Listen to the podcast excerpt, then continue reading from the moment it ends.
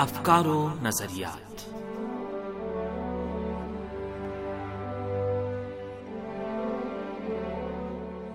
عزیز سامعین، پروگرام افکار و نظریات کے ساتھ حاضر خدمت ہیں. آپ پاس سید کا سلام قبول فرمائیں.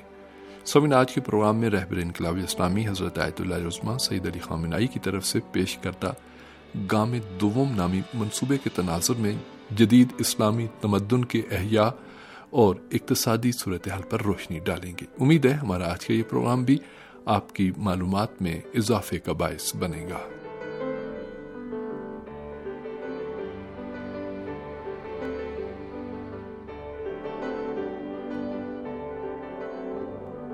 رہبر انقلاب اسلامی حضرت آیت اللہ العظمیٰ سید علی خامنائی نے ایران کے نئے خورشیدی سال کی مناسبت سے اپنے پیغام میں ایران کے اسلامی انقلاب کے اگلے مرحلے کی طرف بڑھنے کے لیے ایک روڈ میپ کا اعلان کیا تھا، جسے گام دوم یا دوسرے قدم کے نام سے یاد کیا جا رہا ہے. گام دوم میں رہبر انقلاب اسلامی نے جہاں زندگی کے دوسرے شعبوں میں آئندہ کی منصوبہ بندی کی طرف اشارہ کیا تھا، وہاں اقتصاد کے موضوع پر بھی تفصیل سے روشنی ڈالی. آپ نے گام دوم نامی اس دستاویز میں اقتصاد کی ضرورت، اس کے لوازمات، بیرونی پابندیوں سے مقابلے اور ایرانی اقتصاد کو درپیش مختلف چیلنجوں کی طرف اشارہ کیا ہے. آپ نے اس روڈ میپ میں اسلامی انقلاب کی گزشتہ 40 سالہ تاریخ میں حاصل ہونے والی کامیابیوں، درپیش چیلنجوں اور اندرونی بیرونی سازشوں سے بھی پردہ اٹھاتے ہوئے انقلاب کے اگلے مرحلے کو پر امید اور ترقی و پیش رفت کے لیے مہیا قرار دیا. آپ نے صراحت کے ساتھ فرمایا کہ ایران نے 40 برسوں میں جو کارہائے نمایاں انجام دیے ہیں، اس کی روشنی میں ایران مستقبل میں بھی ترقی و پیش رفت کی چوٹیوں کو عبور کر سکتا ہے. سامعین، اقتصادی شعبہ ہر ملک کی اساس و بنیاد سمجھا جاتا ہے اور اس شعبے کی مضبوطی داخلی اور خارجی استحکام میں بنیادی کردار کی حامل ہوتی ہے. دنیا کے مختلف نظریہ پردازوں نے اقتصاد کو کسی ملک اور خطے کے لیے ریڑھ کی ہڈی قرار دیا ہے.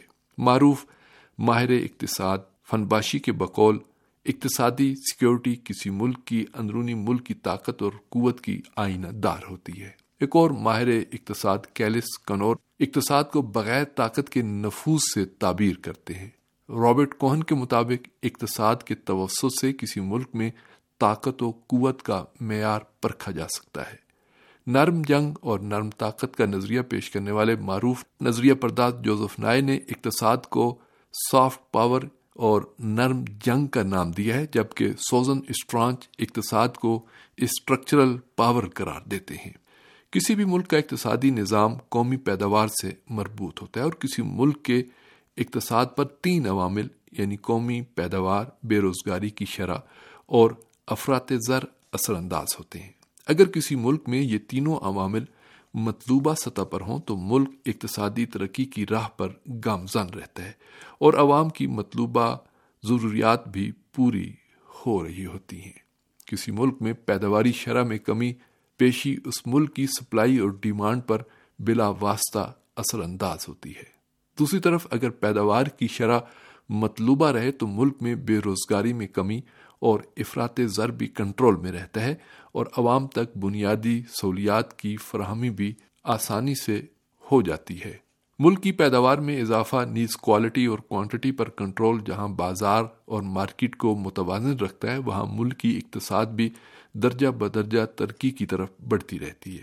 اس صورتحال میں پیداوار کا صحیح اور مناسب استعمال بھی ضروری امور میں سے ایک ہے.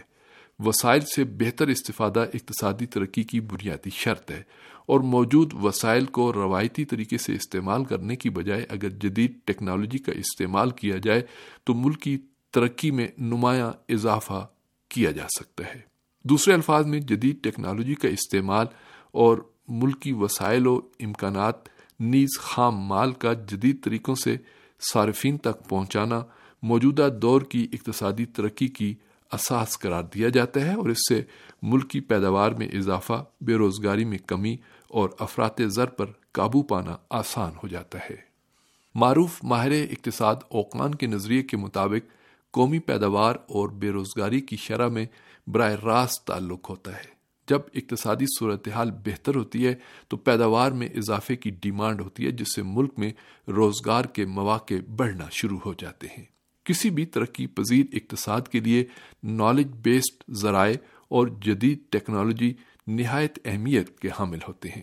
تحقیقات سے یہ بات سامنے آئی ہے کہ غیر ترقی یافتہ ممالک کی اقتصادی شعبے میں پسماندگی کی بنیادی وجہ جدید ٹیکنالوجی سے عدم استفادہ ہے۔ جدید ٹیکنالوجی کے استعمال سے پیداواری شرح کو بڑھایا جا سکتا ہے اور خام مال سے زیادہ استفادہ ممکن بنایا جا سکتا ہے۔ اس کے نتیجے میں کوالٹی اور کوانٹٹی دونوں میں بہتری آتی ہے اور معاشروں میں تربیت یافتہ لیبر کی ڈیمانڈ بھی بڑھتی ہے، جس سے بے روزگاری کی شرح میں نمایاں کمی آ جاتی ہے۔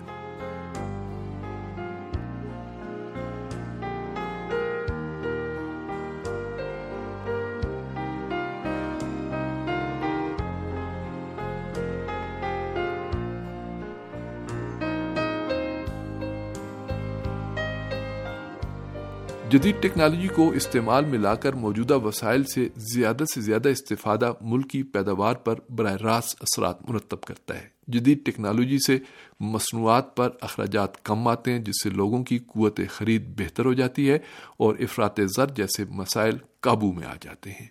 ماہرین کے مطابق خام مال کو استعمال کے لیے مصنوعات میں تبدیل کرنے کا عمل جتنا جدید علوم اور نئی ٹیکنالوجی کے مطابق ہوگا، اس کے فوری نتائج قومی اقتصاد پر نظر آئیں گے۔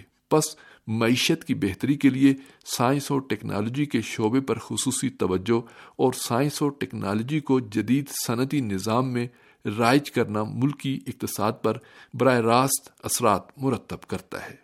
اس موضوع کو سمجھنے کے لیے ہم ایک مثال دیتے ہیں۔ مثلاً افریقہ کے بعض ممالک میں خام مال اور دیگر مادی وسائل وافر مقدار میں موجود ہیں، لیکن جدید ٹیکنالوجی کی کمی کی وجہ سے یہ ممالک مجبور ہیں کہ اپنا خام مال سستے داموں دوسرے ممالک کو فروخت کر دیں۔ افریقی ممالک میں افرادی قوت بھی کم نہیں اور خام مال بھی وسیع مقدار میں میسر ہے، لیکن جدید ٹیکنالوجی اور سرمایہ کی کمی اس بات کا باعث بنتی ہے کہ ان ممالک کی قومی پیداوار نہ ہونے کے برابر ہے، اور قومی پیداوار کمزور ہونے کی وجہ سے بے روزگاری کی شرح بھی زیادہ ہے۔ یہ ممالک عظیم ذخائر اور خام مال کے حامل ہونے کے باوجود کمزور اقتصادی صورتحال سے دوچار ہیں۔ دوسری طرف بعض ممالک ایسے ہیں جن کے پاس افرادی قوت اور سرمایہ ہے، لیکن وہ خام مال سے محروم ہیں، لیکن چونکہ ان کے پاس جدید ٹیکنالوجی موجود ہے، لہذا وہ دوسروں کے خام مال سے استفادہ کر کے مطلوبہ اقتصادی سطح پر پہنچ گئے ہیں۔ اس کی مثال جاپان اور یورپ کے بعض ممالک ہیں، جن کے پاس اپنا خام مال موجود نہیں، لیکن ٹیکنالوجی کے زور پر بہترین اقتصادی صورتحال کے حامل ہیں۔ اس صورتحال کو دیکھ کر نتیجہ نکالا جا سکتا ہے کہ دنیا کے مختلف ممالک بہتر منصوبہ بندی اور اپنے موجودہ وسائل کو بہتر انداز سے بروئے کار لا کر اقتصادی خود مختاری کی منزل کی طرف بڑھ سکتے ہیں، کیونکہ اگر کسی ملک کے پاس خام مال، افرادی قوت اور سرمایہ موجود ہو اور اس کے ساتھ ساتھ وہ جدید ٹیکنالوجی کے حصول میں بھی کامیاب ہو جائے، تو اقتصادی ترقی کے خواب کو شرمندہ تعبیر کیا جا سکتا ہے۔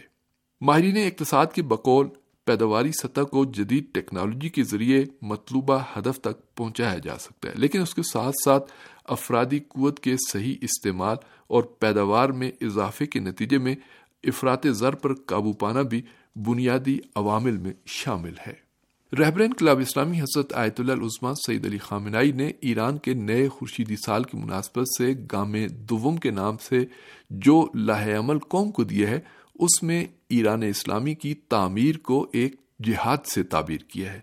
آپ نے اس روڈ میپ میں ماضی میں ایران کی اقتصادی ترقی میں سائنس اور ٹیکنالوجی کے کردار، نیز اس جدید ٹیکنالوجی کو میدان عمل میں لانے والے ایرانی نوجوانوں کی کوششوں کی طرف اشارہ کرتے ہوئے کہا ہے کہ گزشتہ 40 برسوں میں مقامی ماہرین نے ملک کو جدید سائنس اور ٹیکنالوجی سے آشنا کیا ہے اور اس سے ملک کی ترقی میں کام بھی لیا ہے، اور اس وقت ایران سائنس اور ٹیکنالوجی کے مختلف شعبوں میں دنیا میں نمایاں مقام بھی رکھتا ہے، لیکن یہ کافی نہیں۔ یہ انقلاب کے بعد پہلا قدم تھا، 40 برسوں کے بعد دوسرا قدم یعنی گام دوم کی ضرورت ہے۔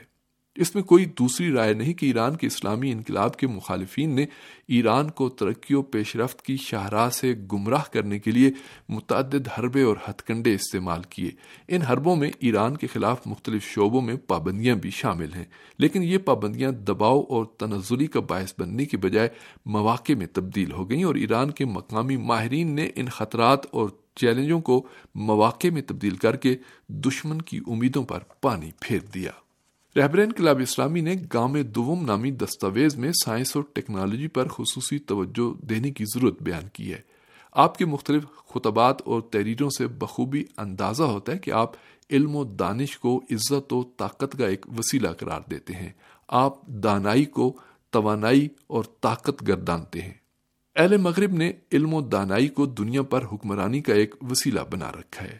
ان کے سامنے انسانیت کی فلاح و بہبود ہرگز نہیں، بلکہ دنیا پر حکمرانی کرنے کا خواب ہے۔ اسلام علم و دانش کے ذریعے انسانیت کی خدمت کرنا چاہتا ہے۔ وہ ایٹمی ٹیکنالوجی کو ایٹم بموں اور ہائیڈروجن بموں کی بجائے پرامن مقاصد کے لیے استعمال کرنے پر یقین رکھتا ہے۔ رہبر انقلاب اسلامی حضرت آیت اللہ العظمہ سید علی خامنائی اسی حوالے سے فرماتے ہیں، ہم مغرب کی طرح علم و دانش کے غلط استفادے کی تلقین نہیں کرتے، تاہم ملک کی ضروریات کو پورا کرنے کے لیے ملک میں علم و دانش کے چشموں کے پھوٹنے پر تاکید کرتے ہیں۔ رہبر انقلاب اسلامی فرماتے ہیں، الحمدللہ ایران میں علم و دانش کی پیداوار عالمی حوالے سے متوسط ہے۔